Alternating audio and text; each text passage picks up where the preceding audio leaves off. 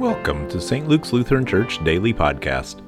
All readings are taken from the ESV version of the Bible. Psalm 39 I said, I will guard my ways that I may not sin with my tongue. I will guard my mouth with a muzzle, so long as the wicked are in my presence. I was mute in silence.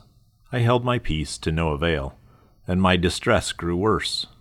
My heart became hot within me. As I mused, the fire burned then I spoke with my tongue.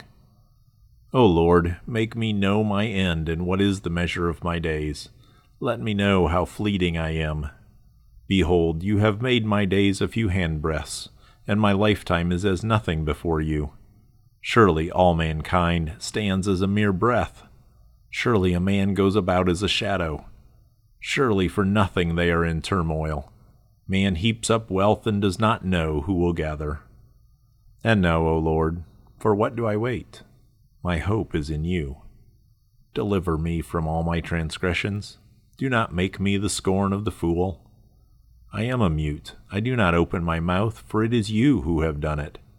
Remove your stroke from me. I am spent by the hostility of your hand. When you discipline a man with rebukes for sin, you consume like a moth what is dear to him. Surely all mankind is a mere breath. Hear my prayer, O Lord, and give ear to my cry.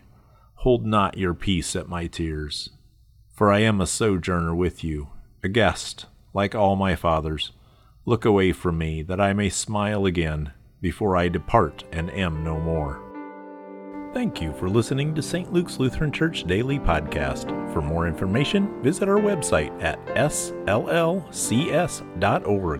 Scripture readings from the ESV are supplied by Crossway a division of Good News Publishers. All rights reserved.